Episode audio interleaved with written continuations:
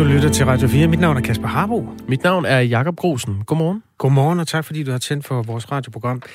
I dag, en tredivte september, som for femten år siden lignede alle andre fredage, men øh, hvis man åbnede den, øh, det dagblad, der hed Jyllandsposten. Det gør det stadigvæk. Det hed det, og hedder. Øh, jeg er ikke klar over, om de stadig har en sektion, der hedder Kultur Weekend. Ved du det? Mm, nej. Det er det, der er den store... Øh, ubekendte i forhold til Muhammed-tegningerne. Der var jo ingen, der så dem, da de blev trykt i avisen. Det var først langt senere, at øh, alle de ophidsede mennesker egentlig fik kendskab til dem. Fordi Jyllandsposten øh, måske i virkeligheden ikke var særlig kendt for sin øh, kulturformidling. Det var dog en tid der i nullerne, hvor kulturkamp, det var et øh, meget øh, et ord, der var indlemmet i aktivt ordforråd hos mange mennesker. Og det kan man måske nok godt sige, at Muhammed-tegningerne også endte med at blive et stykke af. Det må man sige. Det festligholder vi i dag. Ja, øh, markerer i hvert fald øh, alt efter temperament. Vi skal tale med en tegner, der har leveret en af de tolv tegninger. Vi skal tale med en imam, der synes, det stadig er en dum idé. Og vi skal også selvfølgelig tale med de mennesker, der har oplevet, at det her på en eller anden måde har sat et aftryk i deres liv. Holdninger til tegninger, dem har vi snart hørt, fordi den har jo været fremme femten år. Øh, men hvis du er en af dem, hvor de her tolv tegninger og den politiske rummel og religiøse rummel, der fulgte efter, har øh, haft en konkret betydning for dit liv, så må du meget gerne skrive. Altså erfaringer er jo altid øh, enormt livgivende, når vi taler sådan principielle ting. Så skriv gerne en sms, hvis Muhammed-tegningerne har fyldt noget i dit liv. Øhm, jeg vil også lige sige, at grunden til, at man stadig kan have gavn af at diskutere dem, er, at på en eller anden måde, og det skal jeg snakke med en shitstorms-ekspert om, eller det har jeg allerede gjort, i den syv, man kan høre senere, så var det også fødslen for hele krænkelsesdebatten, som jo er stor og stærk i dag. Nu vi taler om erfaringer. Øhm, I går havde vi her på radioen interviews med, med flere kvindelige byrådsmedlemmer, som har oplevet sexisme i deres virke i byrådet. Og det gjorde vi, fordi vi her på Radio fire har lavet en rundspørge blandt byrådsmedlemmerne i Danmark, hvor hver fjerde kvinde, som har besvaret undersøgelsen, har svaret, at de har oplevet sexisme i deres arbejde i byrådene. Og i dag, der vender vi den om. Klokken fem minutter over syv taler vi med en mandlig, et mandligt byrådsmedlem, som har fortrudt ting, han har sagt til kvindelige byrådsmedlemmer. Og vi vil også gerne høre fra dig, der lytter med, hvis du er mand og har sagt noget eller gjort noget, som du sådan set i lyset af den seneste debat fortryder, fordi du måske i dag kan se, at det kunne opfattes på en anden måde, end du havde tænkt, måske sexistisk. Så må du meget gerne skrive ind til os på fjorten fireogtyve, begynd beskeden med, med R fire. En anden historie, vi kaster os over i dag, det er, at der tredje sker... bliver det så? Det er så faktisk den tredje. En helt en hel anden. Det er, der sker for mange fejlvurderinger, øh, når kommunen håndterer sager om børn og voksne med handicap.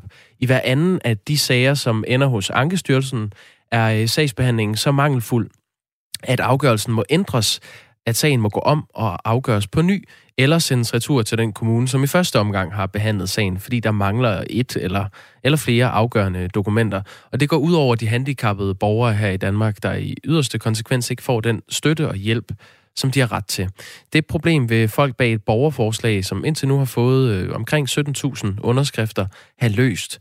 De vil have handicapområdet helt væk fra kommunerne. Mener simpelthen ikke, at kommunerne er i stand til at varetage det område. Og vi spørger en ekspert, om det giver mening her. Det er tyve minutter over seks, og det er også en historie, der sådan drypper ud over de næste tre timer. Jeg ved, at vi også kommer til at tale om konspirationsteorierne omkring, hvorvidt corona er noget, nogen har fundet på, eller det eksisterer i virkeligheden. Det er jo, det var, den her, du har til pressemødet. Mm-hmm. Det vender vi tilbage til. Og alt, hvad der i det hele taget er i nyhedsmøllen, det kommer på en eller anden måde til at optræde drypvis i løbet af de næste tre timer. Husk at skrive ind, hvis du har noget på hjerte. Det er der allerede en, der har husket. Hvorfor ikke lade os høre fra de mandlige byrådsmedlemmer, der har været udsat for sexisme? Mænd kan åbenbart kun være gerningsmand, og kvinder kun være ofre. Det er meget øh, godt set. Der var vist omkring halvanden procent af de byråder, vi havde fået svar fra. Var det ikke sådan? Jo. Som er mænd, som har oplevet sexisme. Så det er ret langt fra hver fjerde, som det gælder for kvinderne. Men, Men ja. De har selvfølgelig spurgt, om de vil uddybe. Det har vi jo spurgt alle om, der har været udsat for noget, og det er ikke lykkedes at få nogen på krogen. Men hvis der er nogen, der hører radio nu, så skriv for himlens skyld ind. Ligesom den her lytter så klogt har gjort, taget telefonrøret og skrevet R fire et mellemrum, og en besked og sendt den til fjorten fireogtyve. Telefonrøret. Det var en anden tid, Kasper. Klokken er ti minutter over seks. Det er Radio fire morgen, og det er på den yderste dag af september i tyve tyve. Som du måske hørte i nyhederne hos Thomas Sand for lidt siden, så var der to mænd, der i går gjorde det, som mange mennesker havde lyst til. Den ene, han afbrød Joe Biden, og den anden, han sagde, at Donald Trump skulle holde sin kæft. I'm not going to answer the question because, answer that because question? the question is, the question is, justice, the question left. Will you shut up, man? You shut up, man. Oh, de, ja, valgkampen er i gang. Der er jo valg i øhm, Guds eget land til november. Og de stod og varmede op i en tv-debat i går. Joe Biden, demokraternes øh, kandidat, og republikanernes øh, siddende præsident Donald Trump. Emil Jørgensen er U S A-korrespondent for Avisen Danmark. Godmorgen, siger vi her i Danmark. Ja, god aften, siger jeg her fra El Paso i Texas. Hvad synes du om debatten? Puh, det var godt nok noget af en omgang. Jeg har lidt ondt i hovedet nu, må jeg være ærlig at sige. Hvorfor? Fordi at der blev, øh, som, som I også har hørt i jeres nyhedsudsendelse, så blev der, så blev der råbt mere. Der kom flere afbrydelser, stikpiller og grove anklager, end der kom så meget substans i løbet af den halvanden time, vi blev trukket igennem herovre. Øhm, du så familie, altså sidder hos øh, familien Escobar, som er en øh, meksikansk-amerikansk familie, og du fortæller, at faren, senor Escobar, han er republikaner og hæpper på Trump, og så har han en datter, der hæpper på Biden. Hvordan var stemningen i stuen? Det er måske derfor, du er træt. ja, jeg, jeg, jeg kan lige starte med at beskrive skrive min aften for, hos familien Escobar. Den er forløbet sådan nogenlunde sådan her. Altså først så blev der spist tacos. Så talte far og datter rigtig meget i munden på hinanden og sagde ting på spansk, som jeg til trods for, at jeg kun har fået nul to i spansk i gymnasiet, tolkede som uenigheder i hvert fald. Så pissede deres hundevalg på det fine gulvtæppe, og øh, til sidst så havde vi alle ondt i hovedet. Og det lyder måske lidt forvirrende, og måske også en lille smule irrelevant for nogle af lytterne, det her. Men det indkapsler på en eller anden måde meget, meget godt, synes jeg, den hektiske debat, vi vidnede mellem Trump og Biden. Fordi, altså, hvad blev der sagt? Altså, Trump, han sagde, at Biden, han intet har præsteret på den politiske scene i syvogfyrre år. Biden, han kaldte Trump for den værste præsident i U S A's historie. Trump, han gjorde grin med Biden for at bære et stort mundbind. Biden kaldte Trump for en klovn og bad ham holde kæft, som I også har spillet her i klippet før. Og som jeg sagde før, de politiske nuancer, dem var der til gengæld en del færre af. Altså præsident Trump, han sagde dog nok et ord om, hvad han vil gøre i en anden periode. Og Biden, han havde også langt mere travlt med at fortælle, hvorfor man ikke skal stemme på Trump, snarere end hvorfor man skal stemme på ham. Så jeg har svært ved at se, hvordan vi blev så meget klogere af det her, men man kan sige, at hos familien Escobar, der skabte faktisk en lille smule enighed i stuen til sidst, fordi at efter al den her meksikanske mad og pissen på gulvtæppet og lidt spansk råberi, så var Miranda og hendes far, Enrique Escobar, faktisk fuldkommen enige om, at begge kandidater havde gjort en dårlig figur. Jamen for himmelens skyld, der er jo to måneder af det her shit, I skal se på, inden der bliver valgt en ny præsident, eller den samme præsident. Hvilken indflydelse har den familie, som du har været hjemme hos, og i øvrigt resten af U S A's Hispanics, i forhold til, hvem der bliver kommende præsident for U S A? Ja, nu blev de jo faktisk kun nævnt i en enkelt bisætning i debatten her, Hispanics, og derfor kan det lyde lidt mærkeligt, det jeg postulerer nu, men, men som jeg ser det, så kan de afgøre valget i november.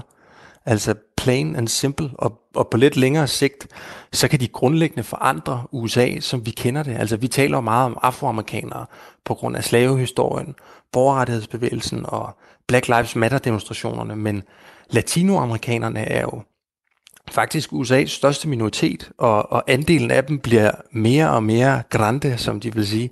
Så allerede til næste år, der er der flere Hispanics i Texas, end der er såkaldt hvide amerikanere i staten. Og i to tusind og halvtreds, der regner man med, at spanskklingende efternavne, som for eksempel Escobar, de er i overtal i landet. Her ved det kommende præsidentvalg i november, der udgør Hispanics, som jo altså er amerikanske statsborgere med rødder i spansktalende lande, oftest Mexico eller Cuba, de udgør altså tretten komma tre procent af alle U S A's potentielle stemmesedler. Og en stor del af dem, de bor i svingstaterne som Arizona, Nevada og Florida, og derfor så kan de meget vel blive kongemager i U S A. Og når jeg så siger kan, så er det fordi, at det traditionelt set ikke er særlig mange hispanics, der stemmer. Ah. Fordi de ikke føler, at de bliver rakt ud til, fordi de ikke kommer fra en kulturel baggrund, hvor valgdeltagelse er noget, man går sådan meget op i, så er det normalt under halvdelen af dem, der bruger stemmesedlen. Og det er familien Escobar faktisk et meget godt billede på alt det her. Både hvordan det plejer at være, og hvordan det måske bliver. Altså fordi senor Escobar, han er plejer, han er ganske vist konservativ og holder med republikanerne, men han stemmer faktisk ikke. Det har han aldrig gjort, fordi han føler ikke, det gør nogen forskel. Hvorimod blik på Miranda på tyve, det er måske blik ind i fremtiden. Altså lige så mange andre unge hispanics, så er hun efter amerikanske standarder venstreorienteret. Og vi ved, at cirka syv ud af ti hispanics, de stemmer på demokraterne. Så hvis flere af dem begynder at blive mobiliseret, og hvis befolkningsudviklingen holder, så er det svært at se, hvordan Donald Trump eller nogen anden republikansk præsidentkandidat for den sags skyld skal overtage Det Hvide Hus i fremtiden, hvis ikke de ændrer deres politik. Nu er det vel bare sådan, at de unge altid har været lidt mere røde, og de gamle altid har været lidt mere blå, er det ikke det? Jo, det kan godt være, men man snakker alligevel om hispanics herover som the sleeping giant, altså den sovende gigant. Og øhm, jeg, jeg er godt klar over, at, at, at det måske lyder lidt voldsomt, at de på den måde kan altså fuldstændig tippe det hele, men, men, men det virker det som om, at der er ret bred enighed om, at, at hvis de bliver mobiliseret, så, så kan de blive... altså så kan de blive de afgørende stemmer i den her præsidentkamp.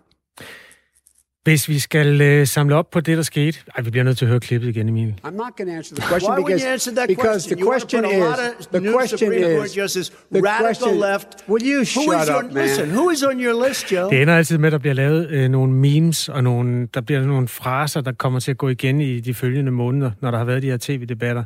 Er det shut up, man, der bliver det nye meme? Eller hvad er dit bud, Emil? Er der andre?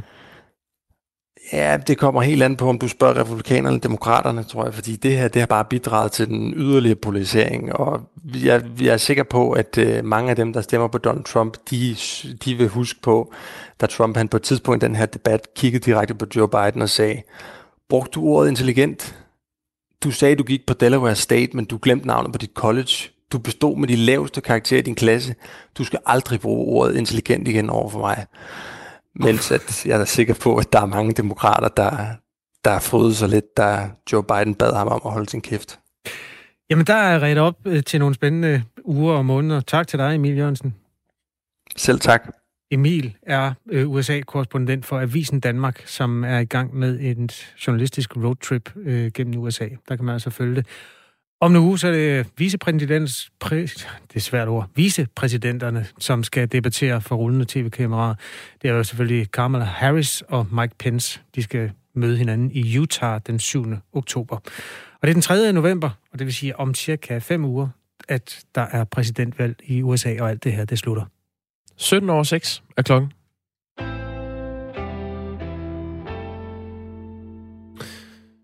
Kasper, når du åbner køleskabet derhjemme, så ligger der jo nogle forskellige. Så ligger der sådan en... Så, så begynder en... det at lugte tit, faktisk. Nå, interessant. Hvorfor? Jamen, fordi der er altid et eller andet spild inde i mit køleskab. Nå, det, det lyder fandme ulækkert. Jamen, ja, det er Men øh, nu er vi er der. Øh, der er lavet en ny... Tirsdag var øh, store øh, madspilsdag. Og i den forbindelse er der blevet stop lavet... Stop madspil eller bare madspil? Ja, store stop madspil. Okay. Ja, øh, selvfølgelig. Det, det hedder egentlig officiel madspilsdag. Men det handler om, at man skal sætte fokus på, at man ikke skal, ja, man skal stoppe madspil. Man skal ikke smide god mad ud. Men gør du det? Altså, hvis du har en pakke øh, hamburg, nu underholder du med, at du spiser meget kødpålæg. Mm. Hamburg, kødpølse, liggende. Den kan holde sig to til tre dage måske i åben tilstand. Og der er gået, du ved, der er gået seks dage. Men den ser fin ud. Spiser du den så? Ja, det kan du lige tro, jeg gør. Hvad, hvad gør du før? Har du nogle sikkerhedsforanstaltninger, eller kører du det bare ind? Nej, jeg, jeg har en mave af støbejern, altså det kan jeg sagtens. Okay. Nå, jamen så er du øh, som dansker er flest. I hvert fald fire ud af ti danskere har svaret klart, at de spiser gerne videre, selvom maden har overskredet øh, udløbsdatoen. Kan du også finde på det? Altså hvis der står, at den kan holde sig til den femogtyvende september, nu har vi den tredivte. Ja, jeg bruger min sunde fornuft, fordi den kan også gælde den anden vej, at selvom der står, at den kan holde til den femogtyvende, så lugter den af mug den toogtyvende, og så skal den ud. Du er et dygtigt menneske. Det er det, du skal gøre. Øh, Michael tak. René er lektor i fødevarevidenskab på Københavns Professionshøjskole, øh, og han har sagt til B T, det overrasker mig virkelig, at der er så mange, der altså, spiser videre efter øh, holdbarhedsdatoen. Men så siger han så, men det er jo helt fint at spise mad, som er overskredet udløbsdatoen, så længe det ikke er forringet ved at være fordærvet eller angrebet af sygdomsfremkaldende bakterier. Og det er jo ikke som sådan øh, rocket science, men man skal simpelthen kigge på, om tingene er slimet eller lugter. Mm. Ellers så skal det direkte ud. Du kan ikke se det med et blåt øje, om det er fordærvende bakterier, som bare nedbryder produktet, eller om der er tale om patogene bakterier, som kan gøre dig syg. Så det er bare ud med tingene. Altså hvis det er slimet og lugter. Nå, ja, ja, okay, bevares, selvfølgelig. Ja. Jeg havde debatten med mine døtre i går om nogle æg, der var gået en uge over. Og de har jo stået i køleskab, som danske æg af en eller anden grund altid gør. Hvis du tager sydpå til Spanien og går i supermarkedet, så står æggene jo stakket udenfor. Ja. Altså ikke udenfor, men udenfor kølediskene. Og det er jo helt efter bogen. Æg kan sagtens holde sig øhm, udenfor, men de holder sig længere inden for køleskabet, og derfor... Men har man ikke taget højde for det, når man sætter en holdbarhedsdato på æg i Danmark? Jamen, det tør jeg simpelthen ikke sige. Jeg men, har bare... men du spiser dem med stor lyst? Jamen, det, du har sagtens lugt, når der er noget galt med et æg. Altså, det er måske det sted, hvor du er allermest sikker på, når der er noget galt, tror jeg. Men der har du også investeret noget, så har du brugt seks minutter på at koge det, og så tænker du, nu har jeg spildt seks minutter, så spiser jeg sgu alligevel. Ja, det var faktisk en, en kage, vi brugte det. Ja. Så jeg kogte det ikke først. Det skal man ikke i kager. Living on the wild side. Men øh, det er i hvert fald noget, du skal fortsætte med. Det er fint. Brug din sunde fornuft. Ja, det, det kan... synes jeg faktisk alle gerne må gøre. Ja, alle steder. Det er jo et uh, Karolines Køkken, som har lavet den her øh, undersøgelse, og som altså viser, at femogtredive procent af danskerne kan finde på at købe madvarer, der er lige ved at overskride sidste salgsdato også. Så det er fint. Det går fint nok med madspillet her til lands. Klokken er enogtyve minutter over seks. Og nu vender vi snuden mod vores store historie den her morgen om øh, kommunernes varetagelse af handicapområdet. Fordi når kommunerne skal vurdere, om børn og voksne med et handicap skal have ekstra støtte, eller om en øh, forælder skal have erstatning for tabt arbejdsfortjeneste, for eksempel fordi deres børn har et handicap, så sker der alt for mange fejlvurderinger. Det går ud over de handicappede borgere, der i yderste konsekvens ikke får den støtte og hjælp, som de har ret til. Og det problem vil folk bag et borgerforslag, som indtil nu har fået sytten tusind tre hundrede og tres underskrifter, have løst. Handicapområdet bør simpelthen ikke være kommunernes ansvar, for de kan ikke løfte opgaven, lyder det fra forslagsstillerne. Nu kan vi sige godmorgen til Emil Sjøberg Falster. Godmorgen. Godmorgen.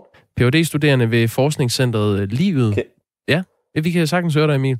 Med mobilitets... Ja, livet med mobilitetshandicap. Ja. Ja, netop på Roskilde Universitet. Øhm, ja. Har de ja. her forslagsstillere ret i, at kommunerne ikke kan løfte opgaven? Altså, man kan sige, at øh, det her forslag, det forekommer i hvert fald som en naturlig reaktion på, at der er rigtig mange mennesker, som oplever øh, relationen til kommunen som belastende. Og det gør de jo, fordi at, at der er rigtig mange, som ikke oplever at få den øh, hjælp, støtte og vejledning, som de har brug for. Øh, og de oplever også, og det ved vi også for, for eksisterende undersøgelser, at At, øh, at hjælpen den, den i vis sammenhæng også kommer så sent, øh, og også nogle gange så sent, at det, det giver dem problemer. Altså sådan, så der er rigtig mange mennesker, som reelt set oplever den her relation til kommunerne som, som belastende.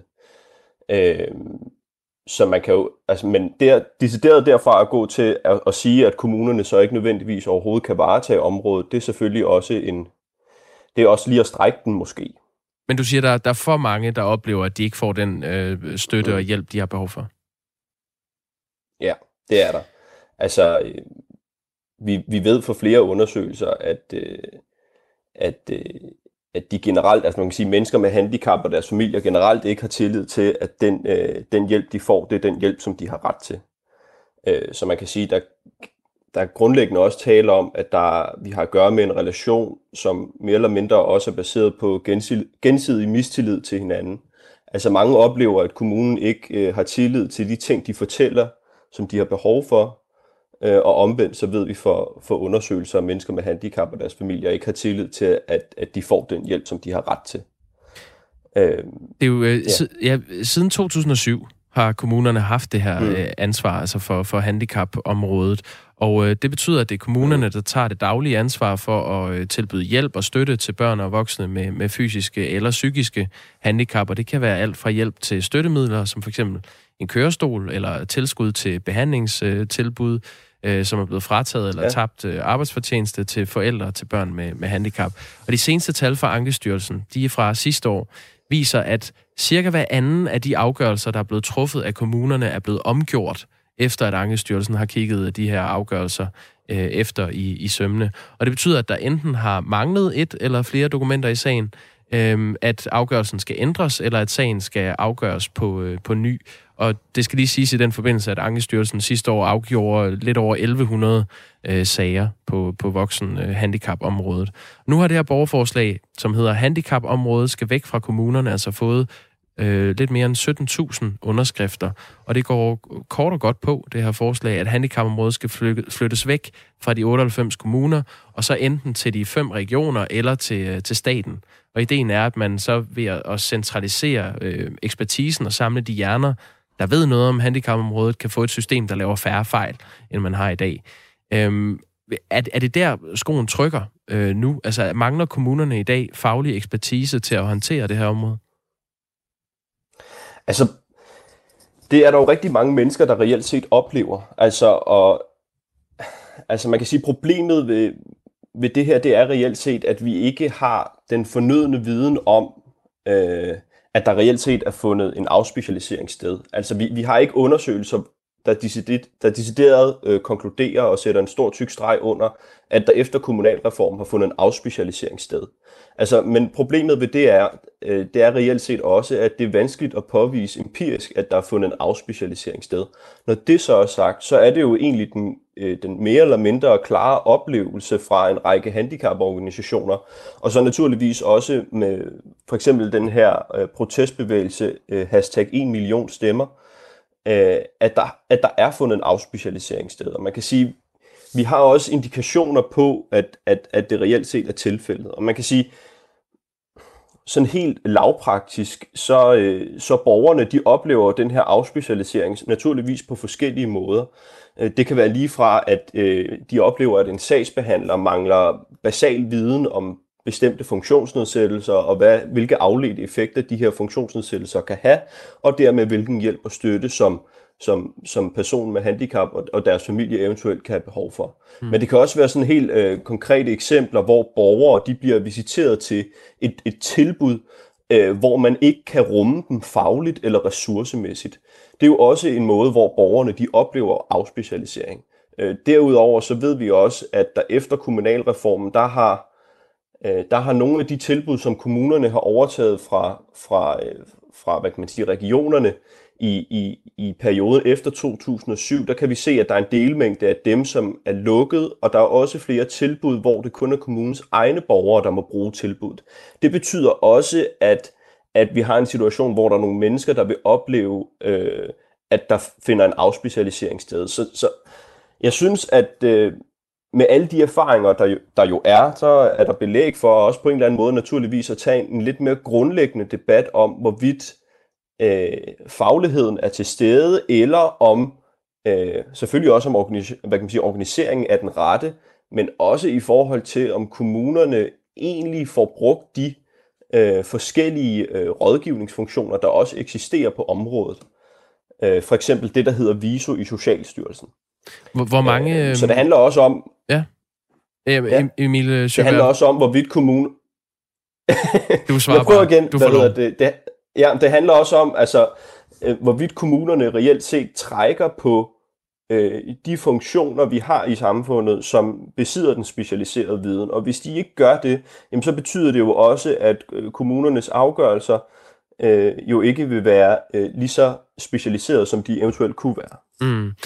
Og øh, så er spørgsmålet til en øh, million kroner, som du lige har tredive sekunder til at svare på. Vil, vil de problemstillinger blive ja. løst, hvis det ikke længere er kommunerne, men for eksempel regionerne, som det her borgerforslag øh, lægger op til, der skal stå for at tilbyde den hjælp og støtte til personer med, med handicap?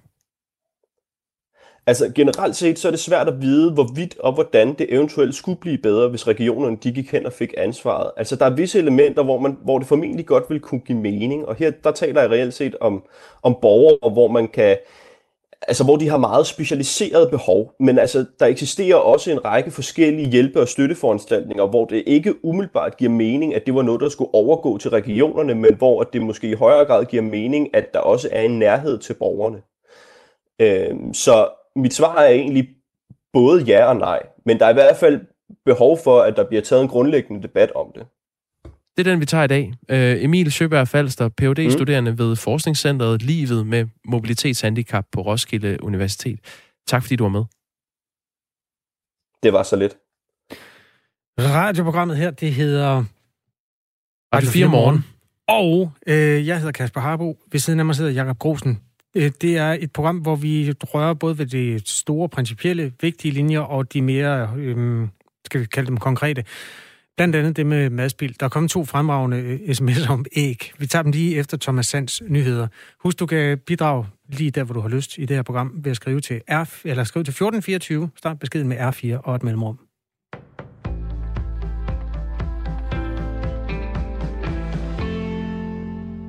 You're in voting now. Vote and let your senators know how strongly you feel. Let vote now. Make sure you, in fact, let people know your senators. I'm not going to answer the question because because the question is the question is the radical left. Will you shut up, man? Det du hører her er fra den første tv-debat mellem de to amerikanske præsidentkandidater Donald Trump og Joe Biden, der natten til i dag dansk tid blev skudt i gang i Cleveland i delstaten Ohio. Moderator Chris Wallace fra Fox News havde svært ved at styre debatten. Gentagne gange måtte han bede Trump om at være stille og lade Biden tale, men lige lidt hjalp det. Trump blev ved med at afbryde både Joe Biden og sågar Chris Wallace.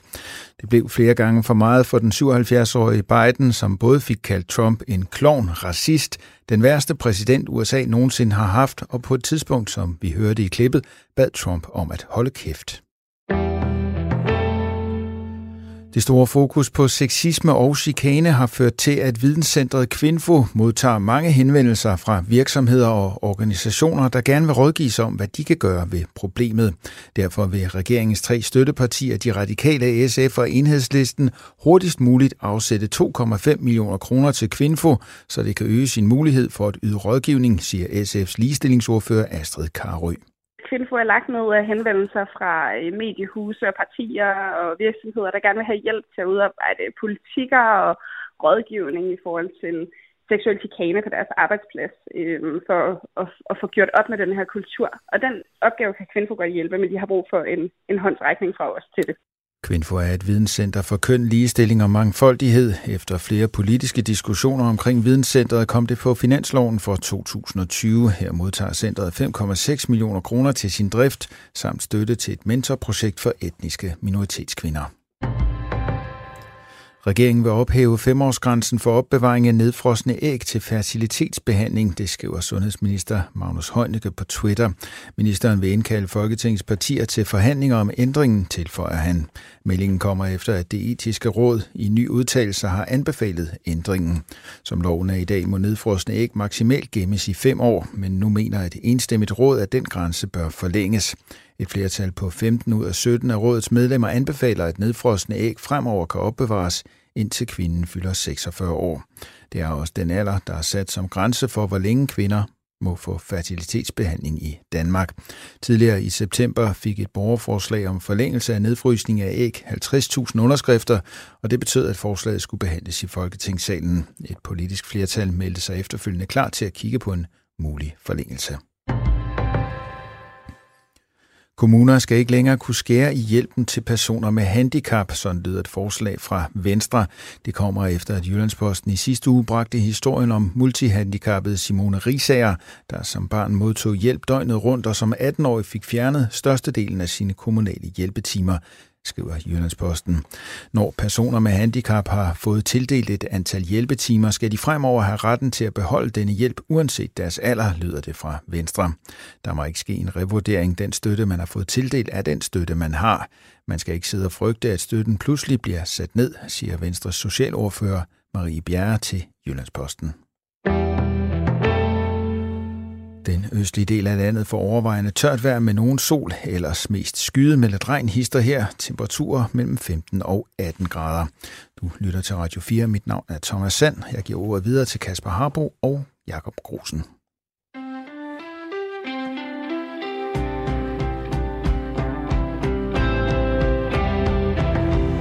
Og vi giver bare ordet direkte videre til en af de øh, gode lytter, der har taget telefonen frem og skrevet en besked startende med R fire og et mellemrum og sendt den til fjorten fireogtyve. Det udspiller sig sådan, at der har været, eller har været, eller skal være. Hvordan var det nu med madspildsdagen, Jacob?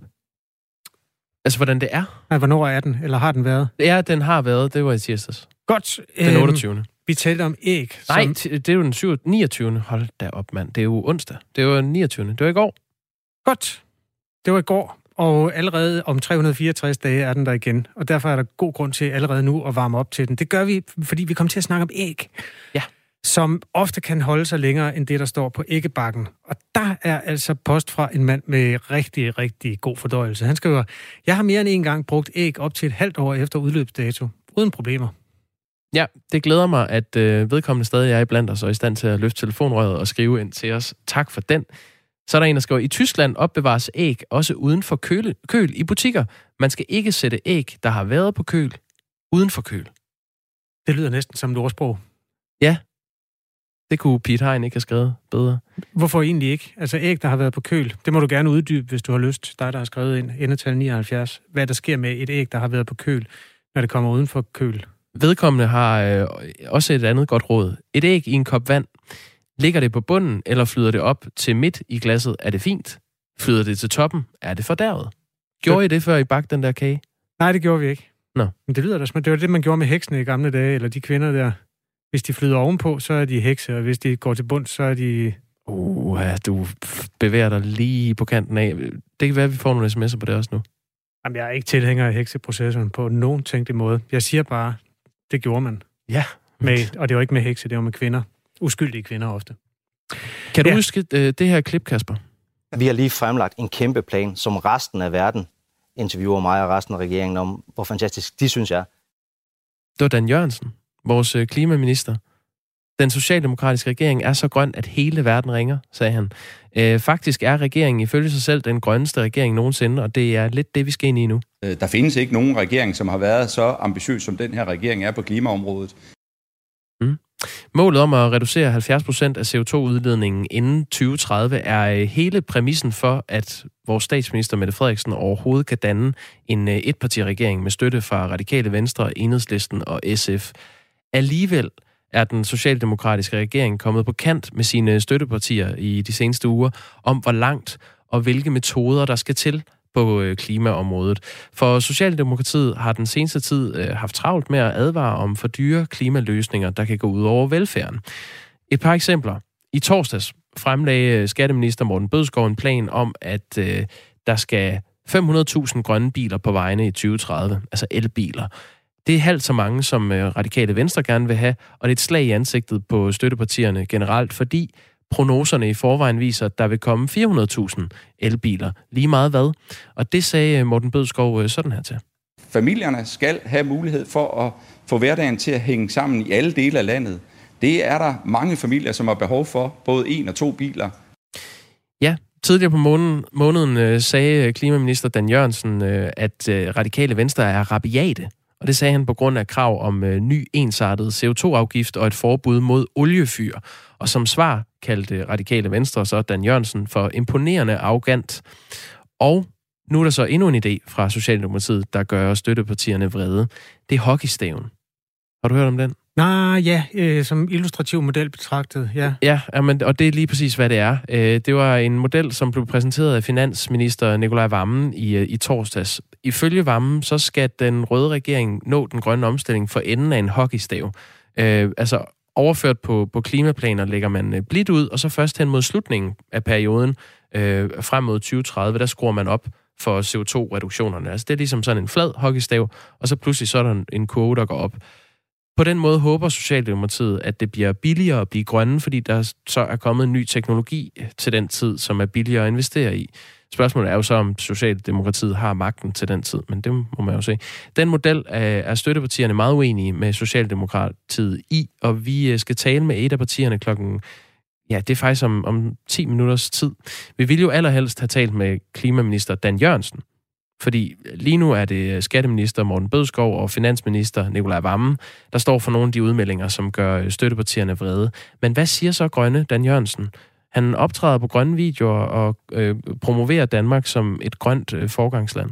Danmark har fået en klimalov. Den er ambitiøs, den er bindende, og den gør os til et foregangsland i verden, når det kommer til at bekæmpe klimaforandringerne. Det vil jo være relevant at tale med ham om. Det er jo ham, alle ringer til. Vi har lige fremlagt en kæmpe plan, som resten af verden interviewer mig og resten af regeringen om, hvor fantastisk de synes jeg. Ja, han vil bare ikke stille op til et interview om den her hockeystav. Han henviser til finansministeren og har også travlt med forhandlinger om netop klima lige nu. Men vi har skrevet, at der er en stående invitation til Dan Jørgensen. Og i mellemtiden så kan man så se frem til et interview med Ruben Kide, som er klimaordfører for Radikale Venstre. Og det er altså om, ja, nu bliver det syv otte minutters tid. Klokken er enogtyve minutter i syv, og det er altså Radio fire Morgen, du har tændt for. Tak for det.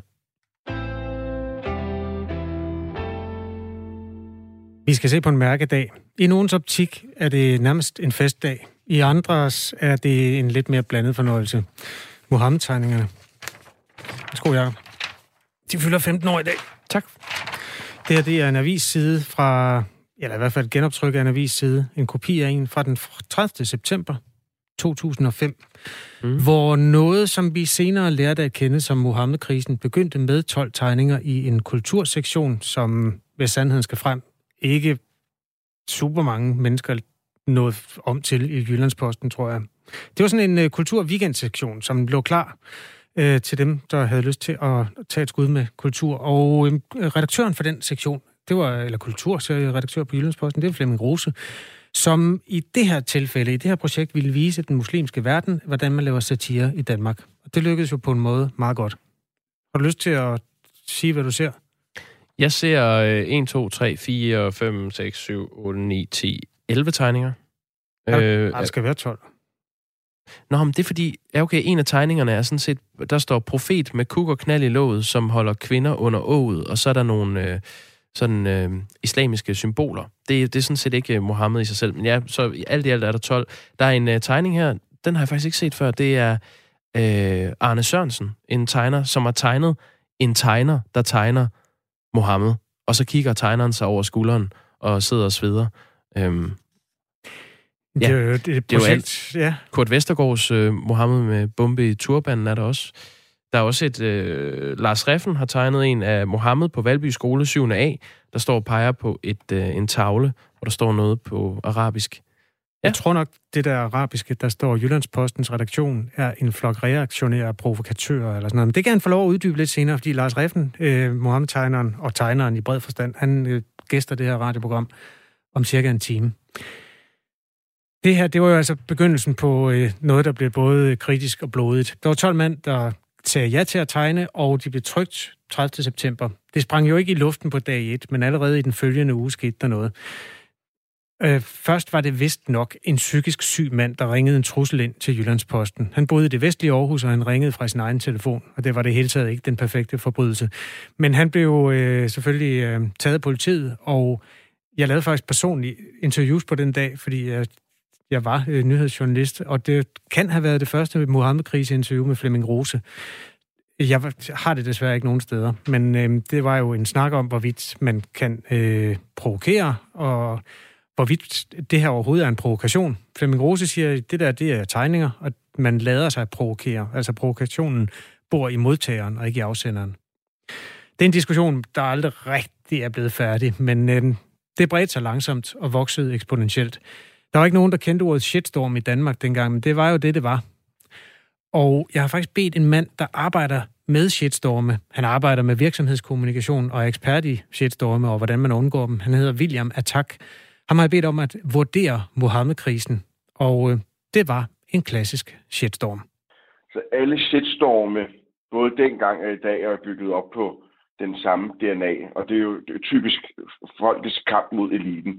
Øh, en, en handling, der skaber en eller anden form for forargelse, og, og det sker jo en million gange øh, dagligt. Øh, men, men hvis der ikke er en troværdig øh, målgruppe, der bliver ambassadør for sagen, så spreder den sig ikke.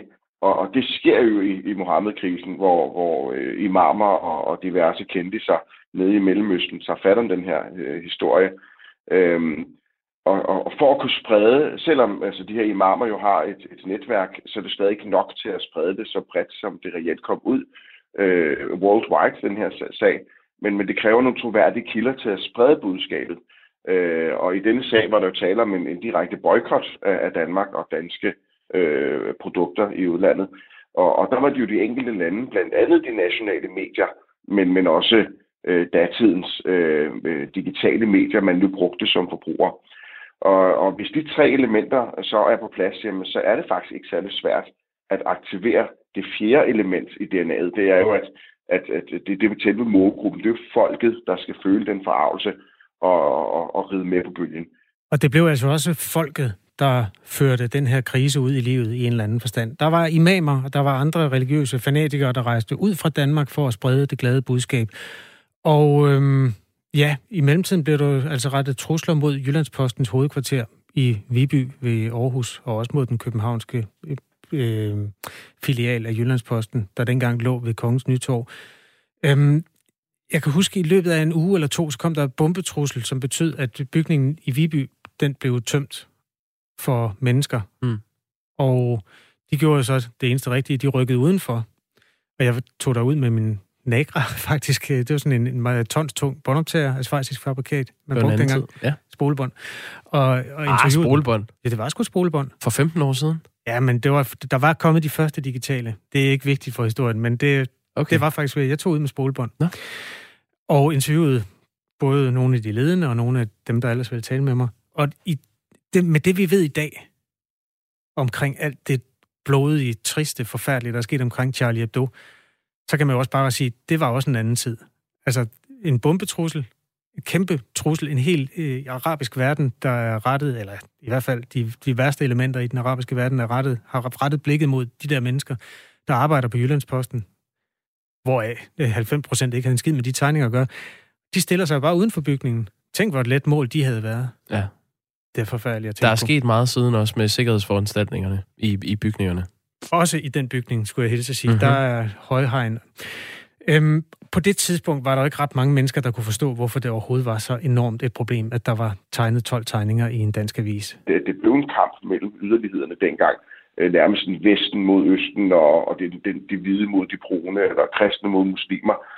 Eller, eller, og ovenikøbet kan man næsten sige, at det var de vantro mod øh, muslimerne, eller de rige mod de fattige, osv. Det er jo den udvikling, der jo skete, at man følte polerne kamp øh, var i gang.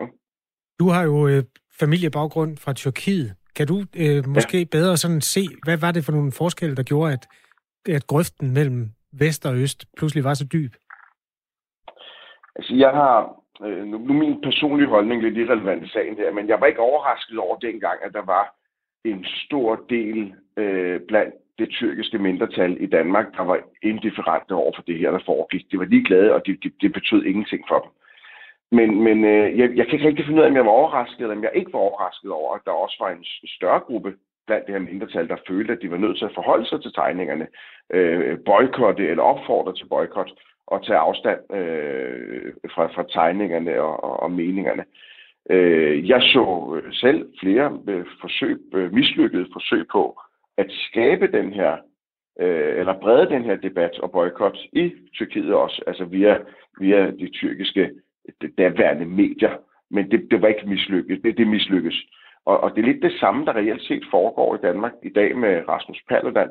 Øh, altså en del, øh, jeg kender, er meget neutrale omkring det, og synes, at det hele er lidt komisk, øh, det der foregår, mens andre tager det meget personligt og reelt handler også øh, og, og spreder, spreder om sig med, med trusler eller, eller direkte møder op, hvor Rasmus Paludan jo også møder op og, og forsøger at boykotte om derude. Og, og, og det, det kan jeg godt føle lidt af lidt, lidt, lidt underligt i Danmark, at man, man kan, kan have et, et folkefærd, der har så delte meninger om tingene. Øh, så det var det, lidt det, jeg følte dengang. Altså, det kunne jeg godt mærke, der var virkelig, virkelig delte meninger. Mange synes jo også, det var underligt, at en shitstorm kunne vokse sig så stor, før der fandtes noget, der hed Facebook og Twitter. Det her, det var jo altså en shitstorm, der i den sidste ende betød, at øh, uskyldige mennesker døde, og det er jo det, der fylder mest i dag. Men dengang var det i høj grad en økonomisk krise for Danmark, der fulgte efter de år der i to tusind og fem, seks, syv, otte og ni. Øhm, Arla, altså mejeriselskabet, giganten Arla, var en af mange virksomheder, der oplevede store tab. Jeg googlede, sådan, hvor meget mistede Arla, og nåede frem til, der var skrevet fire hundrede og halvtreds millioner i en artikel i Berlingske. Så skrev jeg lige til pressechefen for at skrive, om hun kunne bekræfte det, altså den nuværende pressechef. Og det første, hun sagde, det var, vi gider ikke snakke om Muhammed-krisen. Mm. Det, det er overstået kapitel. ja. Øh, ja, og det andet, hun sagde, det var, jamen jo, fire hundrede og halvtreds millioner. Det første år, så kom der lige øh, fire år mere, hvor der røg to milliarder yderligere af Arlas omsætning. Selvfølgelig fordi, der bare ikke var nogen i Mellemøsten, der skulle bede om danske produkter. Jeg har ikke tallene fra Lego og Grundfos og Novo og mange andre danske virksomheder, men det var altså milliarder og er der milliarder. Var det kun på markedet i Mellemøsten? Nej, det tror jeg faktisk ikke. Nej. Altså Indonesien, andre store muslimske lande, der var der også en klangbund for det her. Mm. Så det er ikke noget at fejre, men det er værd at markere. Og i øvrigt så mener uh, Shitstorms ekspert og uh, virksomhedskommunikatør uh, William Atak, som jeg har hørt i klippene her, at det her også på en måde var begyndelsen på noget, vi kender rigtig godt i dag, nemlig hele krænkelseskulturen. Vi ser jo i dag hundredvis af shitstorm dagligt, hvis ikke mere. Men, men det er jo, øh, og, og det gjorde man jo ikke dengang, så det vil sige, at der var mere til fat op. Øh, øh, det, det nylige debat, vi ser i Danmark omkring sexisme-debatten, som jo også i den grad kan siges har endt med en shitstorm for mange virksomheder, er jo et godt eksempel. Øh, øh, men, men det er jo igen det her med, hvordan man rammer følelserne og den udvikling, der er. Øh, nogle glemmes hurtigt, andre huskes i lang tid, men for de mennesker, der har været involveret, så glemmes den jo ikke. Vi skal tale med en af de tolv tegnere om cirka tre kvarter. Han glemmer den heller ikke lige foreløbig. Han hedder Lars Refn har, og øh, har jo også boet en del af sit liv i Frankrig, hvor Muhammed-tegninger og Charlie Hebdo øh, efterspil er meget aktuelt stadigvæk, og dermed også diskussionen om ytringsfrihed. Du lytter til Radio fire morgen. Klokken er ni minutter i syv. Arne skriver i øvrigt, Kasper, J P's største fejl var, at de ikke bare bragte tolv billeder af Mohammed, men valgte at latterliggøre ham. Jeg tror, de tolv tegninger er faktisk lige så forskellige, som det politiske spektrum er generelt i hele verden, eller i hvert fald i Danmark. Der er jo nogen, der er rettet mod øh, islam, der er nogen, der er rettet mod Jyllandsposten. Men øh, ja, Arne kan da i hvert fald have ret i, at det her det er værd at kommentere. Skriv en sms, hvis du har noget på spil, og hvis det her det har flyttet noget for dig. Skriv R fire og et mellemrum og en besked. Send det til fjorten fireogtyve. Ja, og så vil jeg faktisk læse en anden besked op. Den kommer fra øh, vores lytter Kai Olesen, som skriver godmorgen, og han øh, skriver ind i noget, vi skal til at tale om nu. Øh, med hensyn til klimaet, så længe der ikke sker noget reelt og gennemgribende, skrevet med versaler, bliver alt værre og meget sværere at redde. Ikke så meget snak. Gør noget. Og det, øh, Kai, øh, tak for sms'en. Det lægger sig meget fint op af det, vi skal til at beskæftige os med nu. Den øh, socialdemokratiske regering er nemlig på øh, lodret koalitionskurs med sine egne øh, støttepartier om klimaet. Regeringen, som øh, ser sig selv som den mest ambitiøse på øh, klimaområdet nogensinde, lever simpelthen ikke op til aftalen i forståelsespapiret. Sådan lyder det fra øh, både Radikale Venstre, Enhedslisten og S F. Og det kommer altså efter øh, weekendens løfter om en halv million elbiler på vejene i øh, tyve tredive, altså om ti år, som er halvdelen af, hvad Klimarådet har lagt op til. Så er det en måned, hvor Dan Jørgensen har advaret imod, at øh, Radikale Venstre, som vi skal høre fra om lidt, er rabiate på klimaområdet. Og så kom finansminister Nicolai Wammen i torsdags med et øh, nyt billede på Socialdemokratiets øh, klimametoder. Det er den model, der hedder øh, hockeystaven. Det er en metode, hvor man venter med at, øh, altså den, den store pukkel af reduktioner til enden af hockeystaven. Det vil sige, at man skyder lige nogle år. Og øh, ja, det vil sige, at de, de største reduktioner kommer tættere på tyve tredive, hvor teknologien ifølge Socialdemokratiet vil gøre det billigere for Danmark at reducere C O to-udledningen. Godmorgen, Ruben Kide. Godmorgen. Klimaordfører for Radikale Venstre. Lad os begynde med, med hockeystavsmodellen. Hvad, hvad er der galt med den, synes du? Ja, altså, den har aldrig intuitivt virket så godt for mig, den hockeystav der. Man skal i hvert fald se den et par gange, men, men jeg plejer lidt mere at forklare den øh, som en, en, det jeg kalder en Bjørn Lomborg-kurve, altså hvor, at, at man, øh, hvor regeringen siger, at, øh, at ja, øh, der er selvfølgelig en klimaudfordring, men det er for dyrt øh, at ordne nu her, så derfor så, så venter vi, og så til allersidst så skal der ske en eller anden eksplosion i teknologien, som vi investerer i, og så når vi er i mål. Problemet er, at regeringen øh, øh, overvurderer øh, ret skrapt, hvor meget at øh, det er muligt at hente på teknologien øh, i slutningen af tid. Og derfor så, øh, og det bruger den så som undskyldning for ikke at gøre noget på kort sigt. Hvor så, ved du egentlig det så fra? Så en meget stor risiko er, at, at vi ikke når i mål med vores halvfjerds procent målsætning, med det regeringen lægger op til. Ja, Nicolai Wammen, han præsenterede den her hockeystav i Berlingske i, i torsdags, hvor han advarede om at gøre den her vej mod tyve tredive-målet for unødvendigt dyr. Nu, nu kommer lige et citat først. Vi vil lægge op til den fornuftige vej, hvor teknologi og udvikling bringer os i mål, i stedet for, at vi her og nu træffer unødigt dyre beslutninger.